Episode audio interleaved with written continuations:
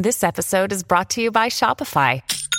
Forget the frustration of picking commerce platforms when you switch your business to Shopify, the global commerce platform that supercharges your selling wherever you sell. With Shopify, you'll harness the same intuitive features, trusted apps, and powerful analytics used by the world's leading brands. Sign up today for your $1 per month trial period at shopify.com slash tech, all lowercase. That's shopify.com slash tech. Well,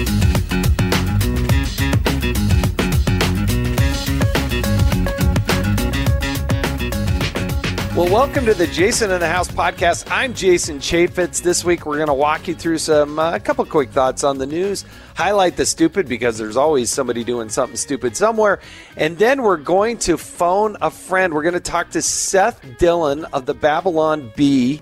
He's doing amazing things. You know what? The New York Times and some of these other organizations, social media companies, they're going after him because I think he's really striking a nerve um, with the liberal left. And you're going to want to hear from him why that is. What is it that the Babylon Bee is doing that's getting the left so triggered?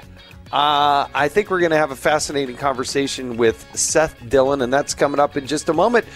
But let's first uh, let's talk about some things in the news. All right. Do you remember the old IRS scandal? Do you remember the time when uh, Darrell Issa and Dave Camp, the two chairmen there, one at Ways and Means, one at the Oversight Committee, and then certainly what was going over there in the United States Senate, where it was exposed the uh, IRS was using a political bludgeoning tool. What they were doing is they were suppressing the rights and the abilities of people to um, allow their organizations to file for tax exempt status. We went through this whole process. I'm not going to walk you through the whole Lois Lerner revelation about how there was all this information, but I can tell you from my time in Congress, I spent years, you know, pursuing this. Um, and then listening to what the inspector general there had, there's in Congress, I should say outside of Congress, there is what's called TIGTA. TIGTA is the um, is the Treasury Inspector General for tax administration. So this organization is essentially the inspector general of the IRS. And we heard such troubling reports. You know, at one point there was a subpoena in place to get documents to figure out what was going on at the IRS. Oh, and just conveniently, whoops, Lois Lerner's computer a few days, literally a few days later was just gosh, it was it was missing and it was that you know the, the the program had like malfunctioned and oh what a shame that was.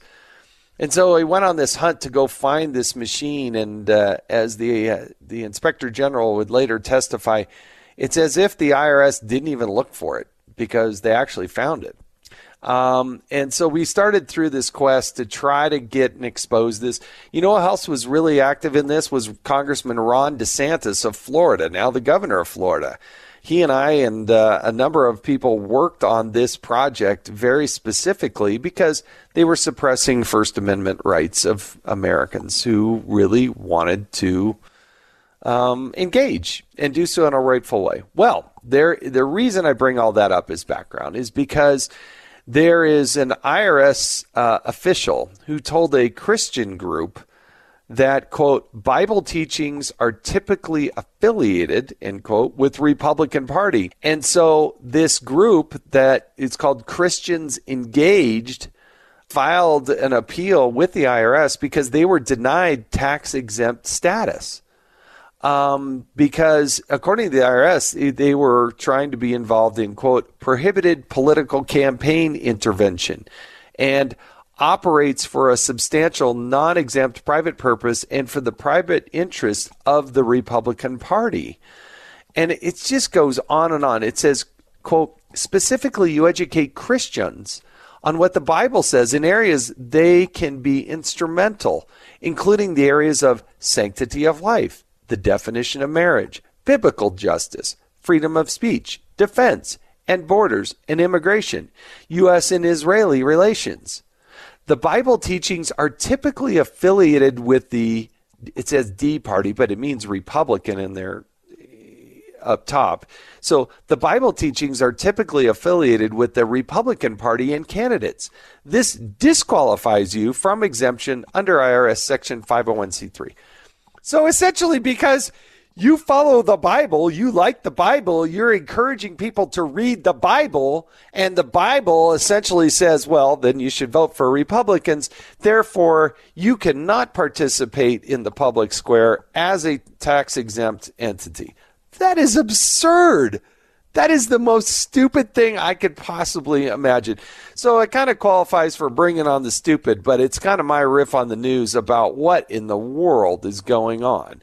Um, it's going to qualify for both, but I hope we're paying attention to this. And let's remember all those Democrats out there and say, oh, why are you worried about this? Oh, that's been debunked. No, it hasn't. I remember when Barack Obama did an interview with uh, Bill O'Reilly. It was Super Bowl Sunday. They do that traditional interview on Super Bowl Sunday. And when asked about the IRS uh, scandal. And by the way, there were five open investigations at the time. Five. Um, five investigations going on.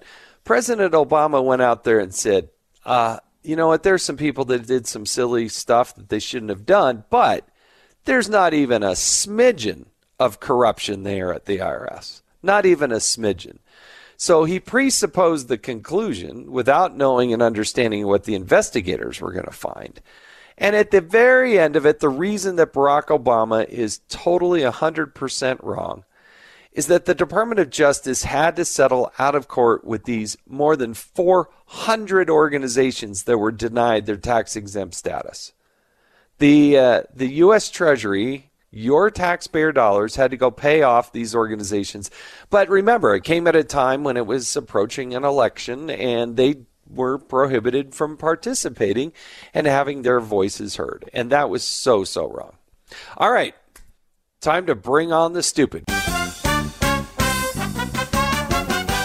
Because there's always somebody doing something stupid somewhere. All right, we have two candidates this week, and my the second one is probably my favorite, but you know what? You can judge for yourself. But you gotta love these Ukrainian lovers that I read about Alexander Kudlay and Victoria Pustavostova. I can't pronounce her last name. Anyway, this young couple, and I they even showed a picture of it. This young couple um, had been dating for a while. They'd gotten to know each other, but they had a little bit of a spat. And um, in order to bond and become closer to each other, uh, to actually see if they would be even more compatible. They did something that my wife Julie and I, well, we haven't tried this. Um, I don't think we ever will. um, and maybe you at home have tried this, uh, but they decided in order to show how much they love and to become closer, they handcuffed themselves to each other for 123 days. So imagine that handcuffing yourself to your lover for 123 days. Now, that doesn't leave a lot of space for personal private time, like maybe bowel movements, um, things like that. Evidently, according to the article, one of the things that really bothered the the Victoria in this is that she liked to put on um, eye makeup and eyelashes and whatever girls, ladies do with that but he had to hover over her while she did that. And remember, they're handcuffed, so his hand is going to be right in her face. 123 days later, and you know what, ladies and gentlemen, you're going to be shocked because uh, they finally undid the handcuffs. Remember, they did this voluntarily. They un- undid the handcuffs, and they are no longer a couple. That to me is bringing on the stupid. I can't believe they did that. All right, second one. Uh, I wrote about this for FoxNews.com. I did an op-ed about it that I posted up on social media too, and this is about Hunter Biden's newfound love of art. Suddenly, you know, Hunter Biden is going along in life, and hey, haven't been on the board of directors for an oil and gas company in Ukraine. Maybe I should try that. Oh my gosh, it worked.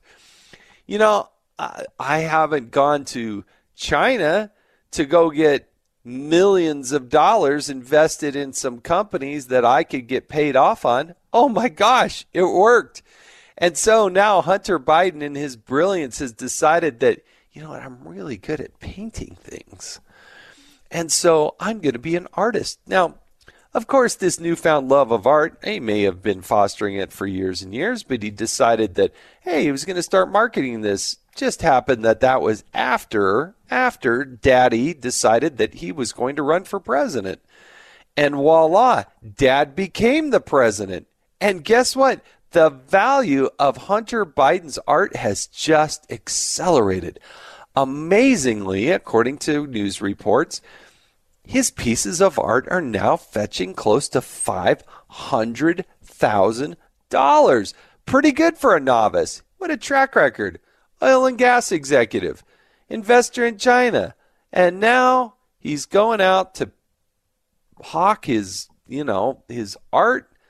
$500,000 a pop, some of these could get. Of course, he's not going to disclose who's giving you that money. Of course, he's not going to disclose how much he's making. And of course, he's kind of conveniently forgetting that last year, literally last year, the United States Senate issued a report saying the way a lot of these Russian oligarchs and others are laundering money around the world is through art.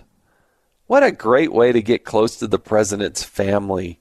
No harm, no foul there. There can be millions of dollars flowing into the family Biden business. Oh, and by the way, we forgot that Frank, the brother of Joe Biden, he had trouble because you know what? More than 15 times now, I think it's 15 times, not more than 15 times, he's actually been pulled over for traffic violations there in Florida. Oh, and you know what? He was pulled over after his brother Joe became the president and he was charged with something. He was supposed to have a court date a few days ago, and guess what? Oh, the police officer failed to show up for it, so the judge dismissed the case. Evidently, this person had been assigned to training that day, couldn't attend the court case. And so Frank Biden got off again. It's just unbelievable and how stupid it is that Joe Biden's personal, I mean, the smartest person on the planet, his son, that's what he calls him, the smartest person on the planet, is scamming people out of this money and not disclosing the conflicts of interest. And his brother is not being charged because he's the president of the United States. These people are allegedly breaking the law when they're they're driving the way they, they've been driving. Look at that case. That to me is stupid, folks. And if we don't stand up and actually say something about it, shame on us. So that's bringing on the stupid this week. All right. Now we're going to talk to Seth Dillon. Uh, Seth Dillon is the CEO of the Babylon Bee. And if you haven't experienced it, these people are making some waves. And they're making some waves because they put out some really funny stuff. It's called satire, ladies and gentlemen. They take something, they take it to the absurd, and it's just funny. You may have seen it on social media or their website. They do articles, they do memes. But the Babylon Bee has really been a favorite of mine. I go to them, I, I sign up for their daily, you know, dose that comes my way, and it's just funny.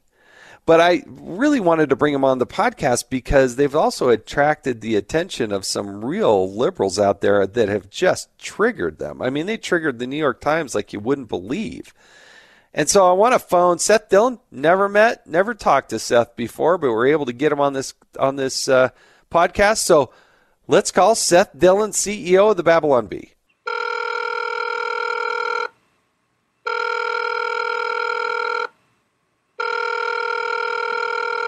Hey, how are you? Hey, thanks for letting me call you. I, you and I haven't crossed paths before, but I appreciate you joining the uh, Jason in the House podcast.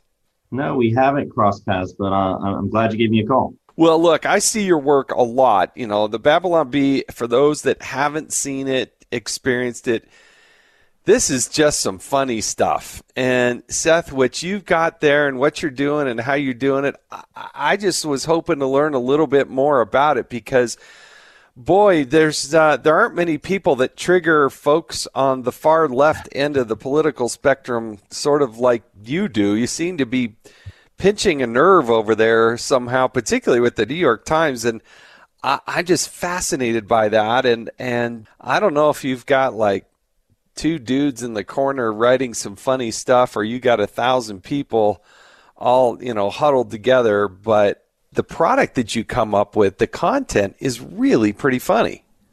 I appreciate that. I mean, look, we're we're doing something that the left has historically done very well, right? I mean, they're they're they're extremely good at ridiculing people and making them look stupid and silly. And I think for for them, a lot of it is, um, you know, there's there's a lack of of real solid argument to be made, so they engage in a lot of ad hominem. And I think that's what a lot of the late night comedy is is doing. Um, it's very successful for them because you know they're able to make their opponents, their political opponents, look silly. Um, but you know, I, I think as conservatives, we have both the arguments and we now have uh, an outlet for the humor. And what we tend to focus on is the ideas, not the people. So rather than attacking the person, our, our main job is to ridicule bad ideas. And they don't like it when we come after the ideas that they that they cherish, that they value, or the people who are advancing them. So yeah, they do bristle at that, and uh, and they respond sometimes with attacks. Yeah, for those that have not experienced it, it really is parody and it really does expose the absurdity of some of these concepts into the extreme. And and that's what I, you know, back from Shakespeare's day on forward and, and sure even before that, that was what um, the illumination of the absurdity um, really exposed some truths but uh, Seth, go back for me for a second. We don't know much about your background, but you know, uh, this entity, as I understand it, was already in place. You decided decided to acquire it, but I need. Yeah. I want to go back even further, like way back when. Like, why? How did you gravitate to this? Like, how did you see that this was something that was missing on sort of the conservative end of the political spectrum? Why? why did you decide to pursue this? Because it is like pushing water uphill, and you yeah. you may have a good concept, but you also have to come up with really good content in order to be successful. But you are successful, and you are coming up with good content. Well, I always had an affection for um, not just comedy, but but satire and parody. I loved I loved The Onion. Um, you know, growing up reading that and laughing along with that. Uh, it did, for for me, you know, I wasn't really that in touch with politics in my younger life and didn't really care that much whether I was ideologically or politically aligned with what I was reading. I, I just thought it was funny. A lot of the a lot of the jokes were were brilliant. Um, and satire satire has this interesting way of exaggerating the truth to make its points. That's you know jarring and and and fascinating and and uh, and engaging. Um, so I've I've always loved that kind of humor. And when I saw back in 2017, 2018, the Babylon Bee really exploding on the scene in the conservative world, and and these articles were getting shared like crazy, including with me. I was seeing them pop up in my feed all the time, and my friends sharing them. Um, I just reached out to its founder. This guy Adam Ford had started the site in 2016, and he really just saw that there's this big void there where no one was doing what the left was doing well with Saturday Night Live and The Onion and and these late night shows and what, what they were doing so well by bringing mockery and ridicule and irony and sarcasm and just this snarky attitude to the issues, the right wasn't doing that. And so he, he, he felt he had the talent and ability to create a site that could do that. And, and sure enough, he did. And the, and the, and the void that he saw there really was this place where there was a, a massive demand for something um, because the site just took off like wildfire right out the gate. So by the time I got involved in 2018, it was already doing millions of page views a month um, and we've just grown it a lot since then. So uh, it's it really is though. It comes down to the talented people who are involved in, in the ideas. You know, we have we have some really super talented guys and, and girls who are just very creative. You know, I, I have no idea how old you are, but I'm old enough to remember, like, as a little kid, Johnny Carson. But then, really, kind of when I became a teenager and later, I, you know, you had David Letterman and particularly Jay Leno. I always, I, some reason, I gravitated more to Jay Leno than just about anybody else. And I felt like back then, they were taking some very funny shots on a daily basis. I mean, having to write daily material but that it was much more balanced. You know, if if uh, if Bill Clinton was the president, they would t- go after Bill Clinton. If there was a candidate, you know, out there, they would go after that candidate. When Ronald Reagan was president, they would go after Ronald Reagan. You know, and so, yeah. But it had a it, there was a degree of balance out there where if you were a big public figure and you did something stupid or there was something funny, they highlighted it. But now it seems like it's just hyper partisan to some political goals. And never mind if a Democrat does something silly. I mean, Joe Biden's got an awful lot of material out there. Yeah, you'd think it would just be uh, there's just tons of fodder, but look, they're they're so protective of their own uh, and and they've also created this crazy environment where everyone's walking on eggshells. You know, everyone's afraid they're going to get canceled for making an inappropriate joke or remark or stereotyping or something like that. So um, they, they've really done a lot to handcuff themselves and muzzle themselves as far as what they're able to joke about. Um, and I think that's created a huge opportunity for conservatives. I mean, we're we're out there making jokes that you're not supposed to make, and I think other comedians are are sensing the need to continue to do that, or otherwise they're just going to see, you know, their their speech rights just erode right before their eyes. So um, I think that you know if, if we're out there on the front lines doing that and doing it successfully, hopefully it will embolden and encourage other people. We don't need to be the only ones. Uh, I'd, I'd love to see a variety of voices on the conservative side making the jokes you're not supposed to make, engaging in that wrong thing and being funny with it. You know, and that's what we need right now is to take everything and everyone a little bit less seriously. Yeah, you know, eh, eh, not everything needs to be political all the time. I mean, that that that I think people step in to watch sports or they want to go watch a movie or you know, whatever it might be and step away from politics. I mean, there's a there's a role of politics in our world, but it doesn't need to be omnipresent. It doesn't need to be just literally everywhere. How, how much of this, Seth, do you think is um, really is part of the Trump derangement syndrome. I mean, Trump triggered people like I, I mean I had never seen, and and yeah. suddenly people just could not even see straight. Well, we saw it from both angles because we tried to do. You know, you're talking about balance and and uh, and how the left is is not willing to really poke fun at their own. I think it's one of the things that was so refreshing about the Babylon Bee when I got involved in it is that there was so much self-deprecating humor and there was a willingness to go after people on the right as well as the left. You know, wherever the absurdity is, wherever the hypocrisy is, wherever the, you know, the um, the attitudes and ideas that need to be made fun of exist, uh, we should make fun of them and and and have fun doing it. So, I mean, Trump was one of our biggest targets while he was president. We made we made fun of Trump more than anybody else. There's thousands of articles on our website about Trump. So, it, but but we saw it was it's crazy because yes, the left is so they responded so viscerally and uh, and negatively to Trump. Um, but then you had a lot of people on the right who just absolutely worshiped the ground he walked on, and every time we made a joke about him, they would get upset. So we were kind of upsetting everyone for quite a while. Yeah, but you know what? I, I, I have come to truly appreciate and like the policies instituted by Donald Trump and the personal time that I was able to spend with him. Very fortunate to do so. I had a great experience. Um, but you know what? If there was a joke about something, I could laugh at it. And it right, wasn't exactly. going to be like, hey, it, that, just because I laugh at a joke or I forward something doesn't mean I dislike the policy or the person less.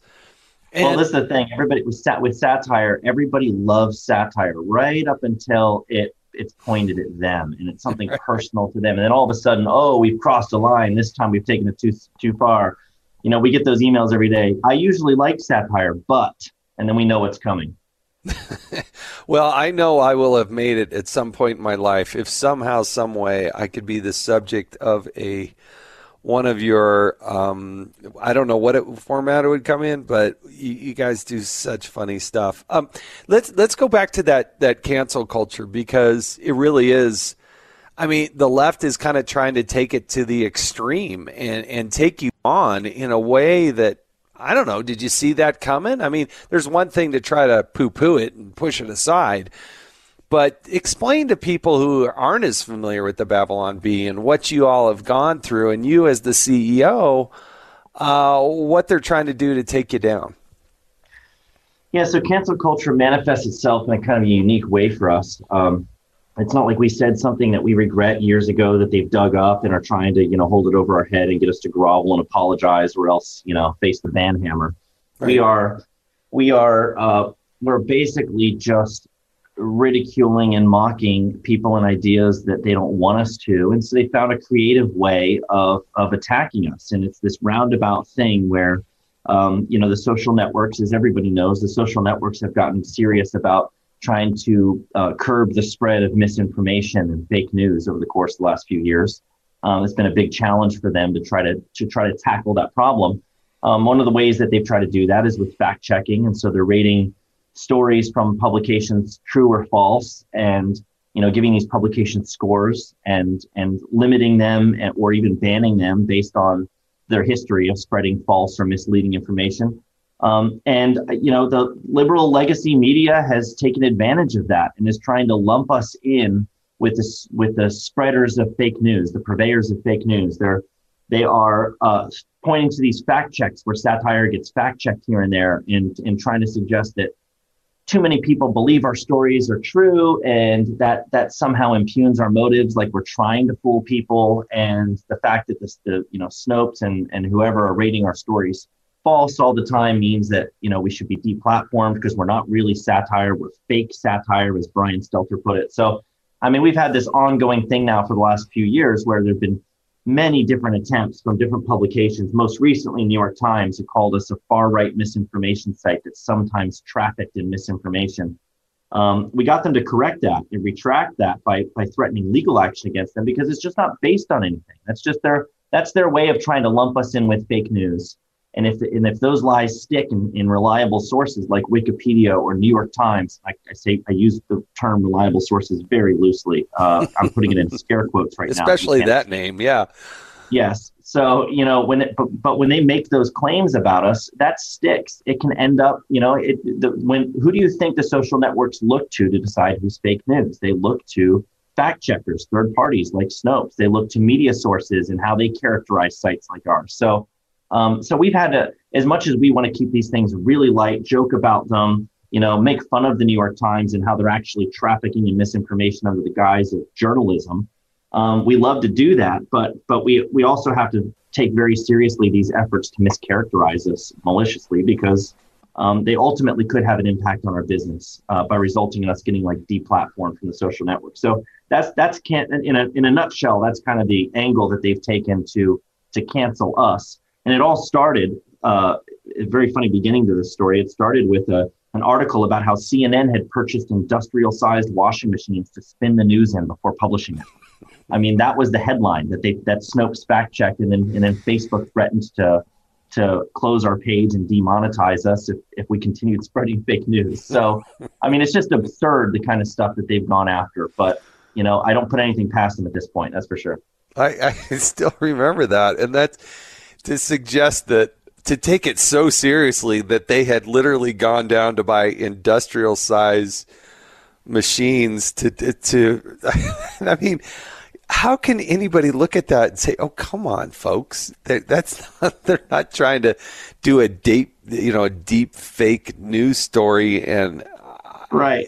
Well Snopes said uh, the, the founder of Snopes David Mikkelson he said they only fact check stuff that that crosses a th- certain threshold. There have to be a, a number of complaints or questions, inquiries about the story, asking them if it's true or false, um, and then they fact check these things that they're basically saying it's it's it's by by demand. You know, wherever the demand is for fact check.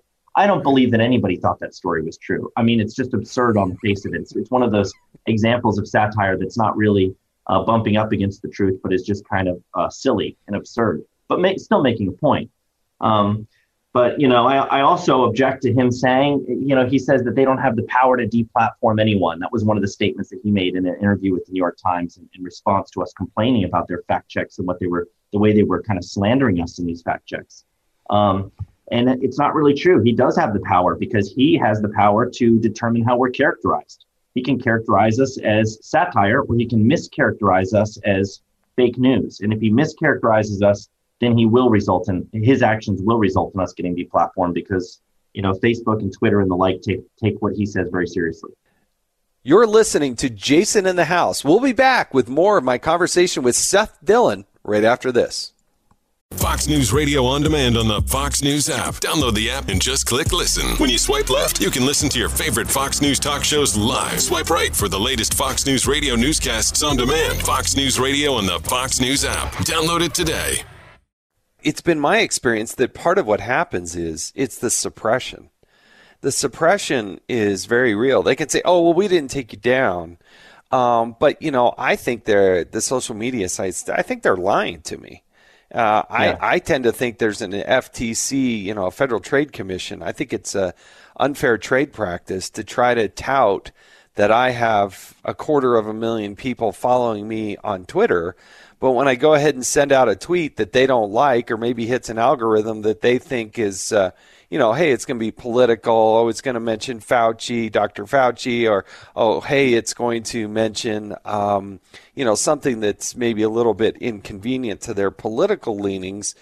Then they go ahead and use that algorithm to suppress the distance in which my tweet will actually go. And I think it's also misleading to say, hey, we're going to let you follow this person, but we're not really going to let you see what they see unless you click through and go directly to them. So right. that's my concern about the Babylon Bee. You put something that is cutting, that is um, funny, um, but maybe sheds some light and uh, illuminates things that the, the Democrats or the liberals don't want, and they just they'll just uh, suppress it.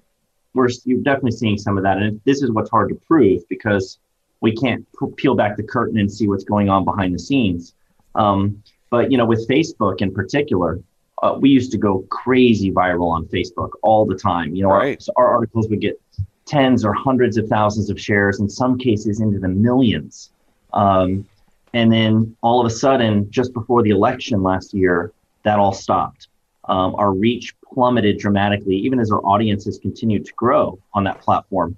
Um, and it's radio silence over there when we inquire about that. You know, like what's what's going on here. Now they they have released some, uh, you know, some. They've got this like news quality score algorithm where they're rating publications based on how reliable they are, and that's that's limiting their reach. If they're unreliable, they're not going to get seen by as many people. They're not necessarily banning everyone who's unreliable. They're just you know deboosting them in the in the algorithm. So we've what we've tried to get a handle on is are they applying that to us? Are they treating us as an unreliable source of information, even though we're an entertainment site? We're not a news site. Are we getting lumped in with that into that bucket? Right. And we cannot get a straight answer from them on that. They ignore my email. They'll respond to every question I ask except that one. They will not answer it. Yeah, this is where I think there's going to have to be a well funded and savvy lawsuit in order to get to the core of how they do that. And again, I, that's either going to be a regulatory body like the Federal Trade Commission, um, or it's going to be uh, somebody in a civil suit that'll take years to play out. I understand that, but I can tell you, as a conservative who had nearly a million people uh, through all the different social media sites. Um, yeah, I send something out political, and then I look at it, and it's got like 15 likes, and I'm like, right that's just statistically not possible. And then I, I put up another one that says, I like my dog, and I have a picture of my dog, and suddenly I've got like sixty thousand people that you know right. love it, and right. like, really, you're telling me I'm not being Nobody suppressed? saw the other one. They just didn't show it to anybody. Yeah, and and that, that's how I think they fly a bit under the radar and don't get called out. Um, for for what they're doing. Uh, let's go back. Are there any favorites that you have there at the Babylon Bee? I mean, can you give us a little bit of behind the scenes? How do you crank out such good quality? I mean, it's just funny material. I don't laugh at everything, but um, yeah, how does that process work? So it all starts with the headline. The joke is in the headline, and there's actually there's a lot of people who never even read the articles. They just they just browse the headlines, laugh at the headlines, and then you know, and then go about their day or share them a couple well, times. Well, and your graphics too. I mean, your yes, the, the photos are just funny. You know, I I remember one about. Uh, I, I think it was about how the FDA and the seat, you know, a kid was having to wear a seat belt, you know, outside of his car. Yeah, yeah, yeah. Yes. So the photoshops are the photoshops just put it over the top um, when, when, we get an outrageous one that that, that connects with the headline and, and, and, gives you a visual representation of it.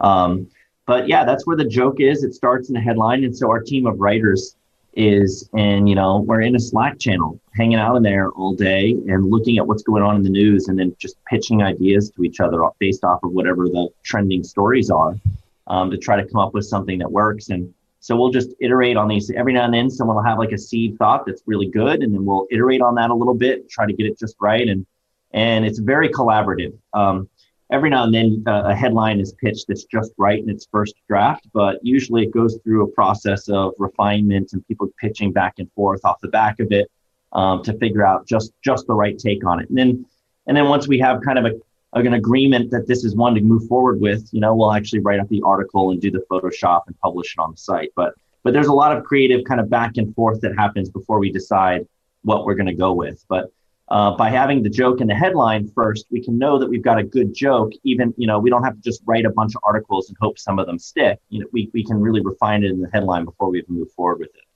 Um, but that's kind of the process. And I mean, my my favorite ones. Uh, there's there's a variety of them, but but some of them are just these absurd things that end up getting fact checked, and, and and it's just amazing to me. Like uh, we did one that USA Today fact checked on how Ruth Bader Ginsburg's death had been overturned by the Ninth Circuit Court.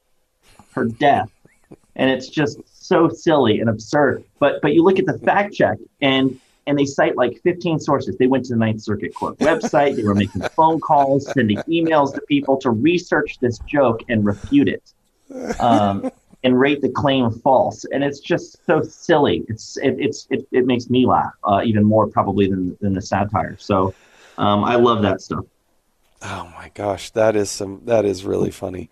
But I'll um, tell you this though, that, that's an interesting one actually. That because that was a USA Today fact check. If you scroll to the bottom of these of these fact checks on USA Today, they say in italicized font all the way at the bottom, um, this fact check was paid for in part by grants from Facebook. So Facebook pays USA really? Today refute our jokes and then goes and cites those refutations of our jokes as a reason why they shouldn't be showing our content to anyone and should be demonetizing us. It's so circular, it's ridiculous. I had never heard that before. That's fascinating. They are just dripping in money. And hey, nobody, I don't want to disparage anybody for success in America, but to try to presuppose their outcome, it's just the political nature of it, you know, and, and they, um, I, I, guess what bothers me is, you know, some people say, you know, like they did with Twitter. Well, hey, if you want, you know, if you don't like Twitter, it goes somewhere else. But then when they go and they create something else, then they make sure that they aren't able to get out there as, as well. So, well, any other big concerns that you have about the future of satire and how you can get that information out? Because in today's today's day and age, you know, not everything is just like the old Jay Leno's of the world. Yeah, well, I mean, it is on the one hand, it's concerning that there's all these attacks on satire, especially satire that they don't like. They're fine with their own. Um, I do think to some extent it's encouraging. You know, I would rather I'd rather the New York Times uh, be coming after me than praising me, if we're being perfectly honest. Right. Um, but at the same time, you know, we we got to fight back when they make these false claims. Um, and there is an extent to which the controversy does provide us with some fuel. I mean, it, it generates a lot of attention. Um, I end up going on the media to talk about it. I have conversations with people like you about it uh, because of these efforts to silence us. So there is an ironic uh, backfiring happening here where in trying to suppress our voice, they're really only amplifying it, uh, at least in the short term. Um, but I think I think for for people like us, you know, I, I hope that we're encouraging more people to step out there and be bold and continue making jokes, keep saying the things you're not supposed to say because you're free to say them and you should be free to say them. Um, and you know, hopefully we have some success. I, I I see that we've had some tremendous success in pushing back on this just because we haven't taken it lying down.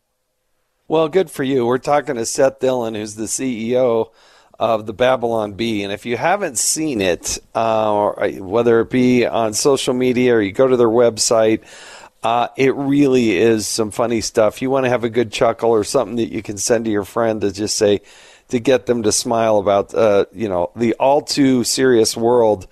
Um, it really is, uh, I, I, think, a, a, lot of fun.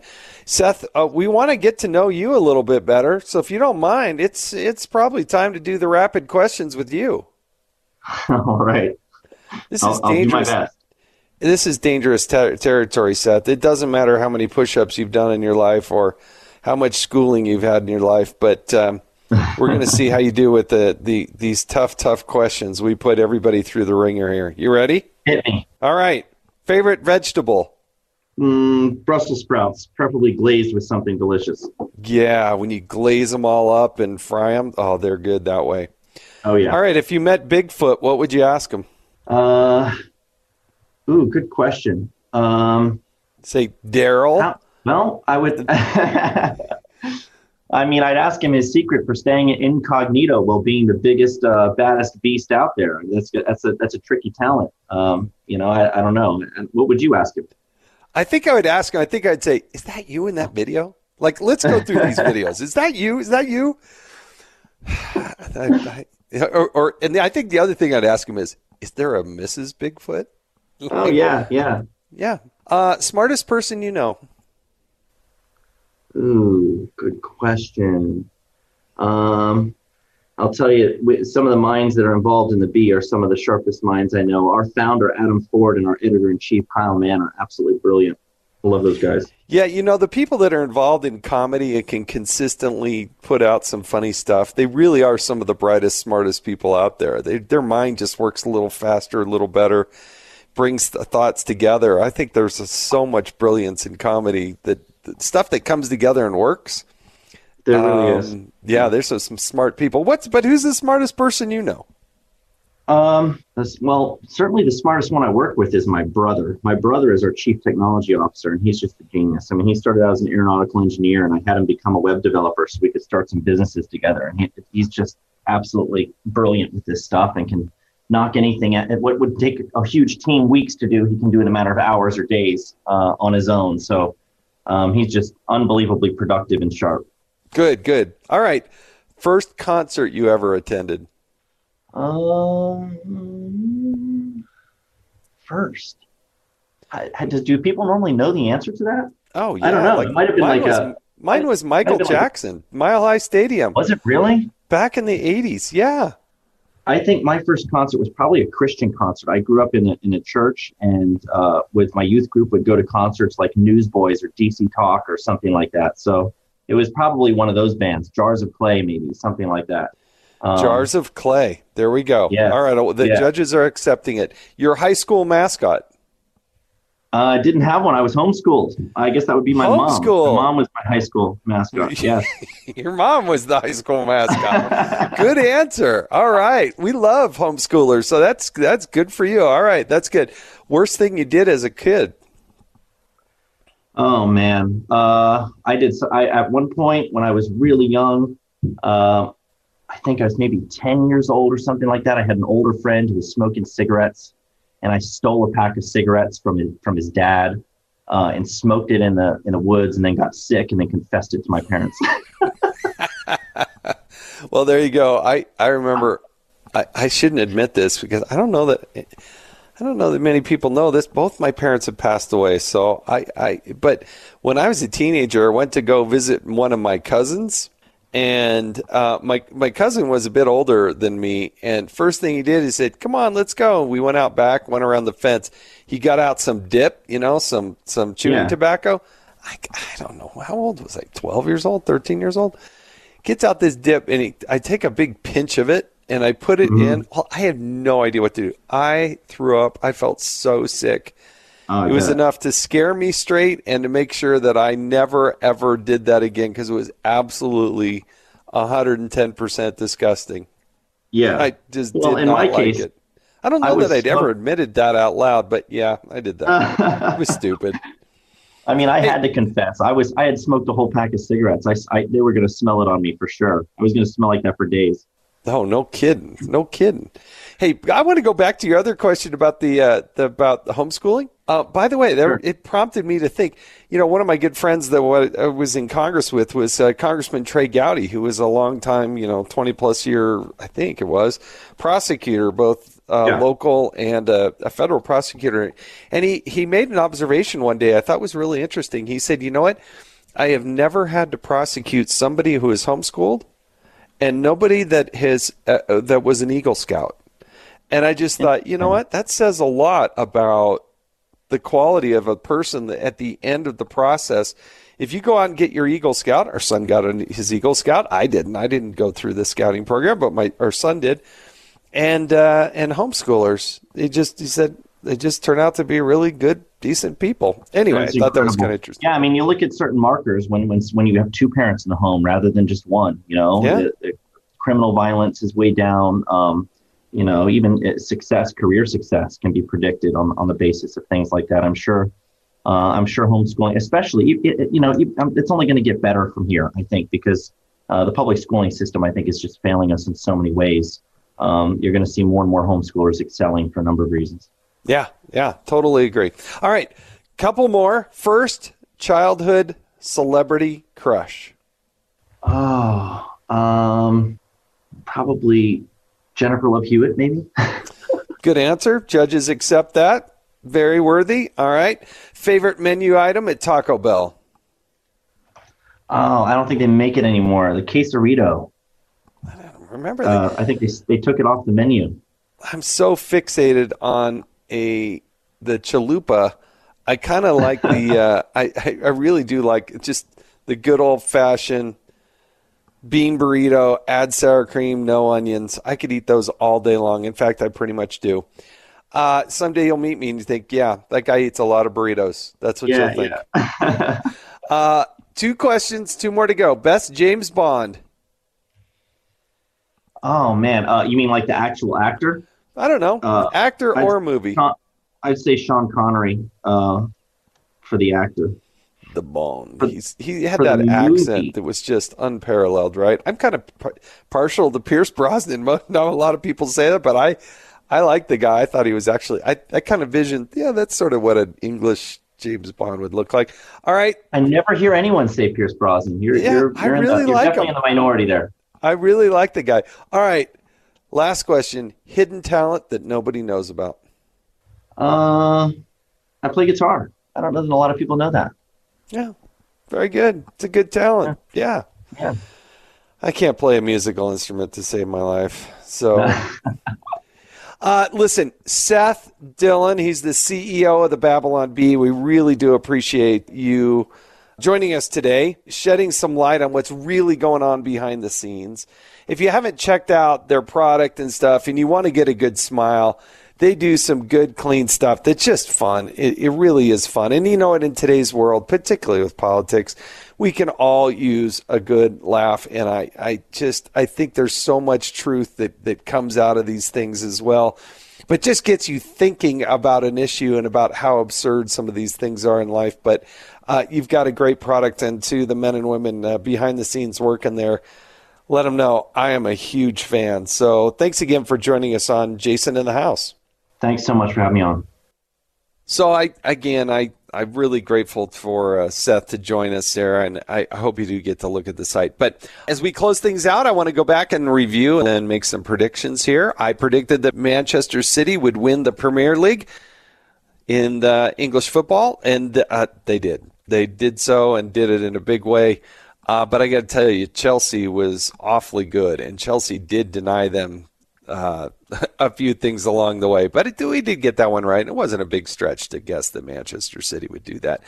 Phoenix Suns are rolling. Um, personally, I like the Utah Jazz, but they're out. Suns rolling. Good things are happening there. I predict more good things would happen with them. Um, and then the Supreme Court ruling that we a couple weeks ago about paying athletes that's going to change the world of college athletics, and I don't think necessarily for the better. I think um, that genie is now out of the bottle, and uh, I can understand why it is and where it's going, but I'm just telling you, I just don't think college athletics will be uh, the better for it. Um, some people help champion that. I disagree with that, um, but it nevertheless it's happened. And I think there's going to be all sorts of unintended consequences, like taxes that these people are going to get. There's going to be a tax case. I think that they're going to get pushed. Student athletes are going to have to start paying taxes on the scholarships. And that is going to be a painful, painful thing. All right. Thanks again for listening to the Jason in the House podcast. You can listen and find more at uh, foxnewspodcast.com or wherever you listen to podcasts. We would appreciate if you'd hit those like buttons, the little stars, hit those, review us, rate us, subscribe to the podcast, and we'll be back with more next week. I'm Jason Chaffetz, and this has been Jason in the House.